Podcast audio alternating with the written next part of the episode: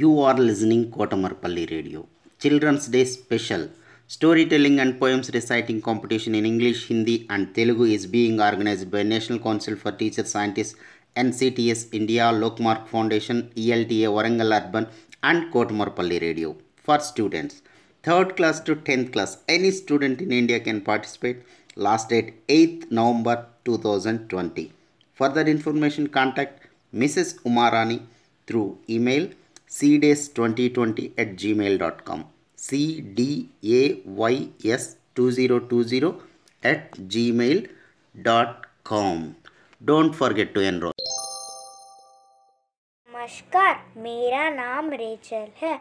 आज मैं एक कहानी बताने वाली हूँ। इस कहानी का शीर्षक है, चालाक बंदर। एक बार की बात है। दो बिल्लियों ने बहुत बड़ा केक चुराया, परंतु दोनों के बीच बंटवारे को लेकर एक झगड़ा हो गया। एक बिल्ली बोली, यह मेरा है, क्योंकि इसे मैंने खोजा था। दूसरी बिल्ली बोली, लेकिन मैंने इसे उठाया था। जब दोनों बिल्लियाँ आपस में लड़ रही थी तो वहाँ से एक बंदर गुजर रहा था। जब उसने इन दोनों बिल्लियों की लड़ाई देखी तो उसने कहा कि वह फैसला करा देगा। बिल्लियाँ मान गई। तब बंदर बोला मैं यह केक दो हिस्सों में बांट देता हूँ। बंदर ने केक के दो हिस्से कर दिए। फिर कहा, ओह, ये दोनों हिस्से बराबर नहीं हैं।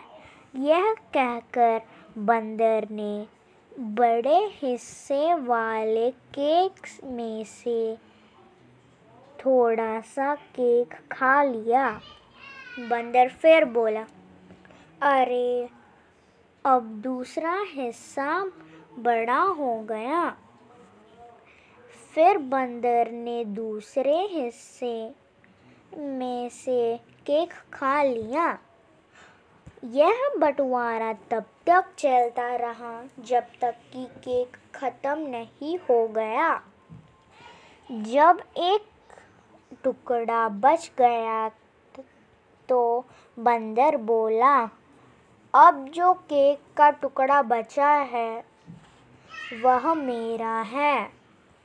मैं भी इस झगड़े को सुलझाते सुलझाते थक गया हूँ। मुझे भूख लग रही है।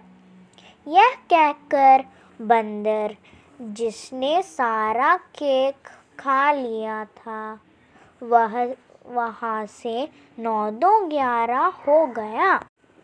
इस कहानी से हमें यह शिक्षा मिलती है कि दो लोगों की लड़ाई में तीसरा का लाभ होता है। शुक्रिया।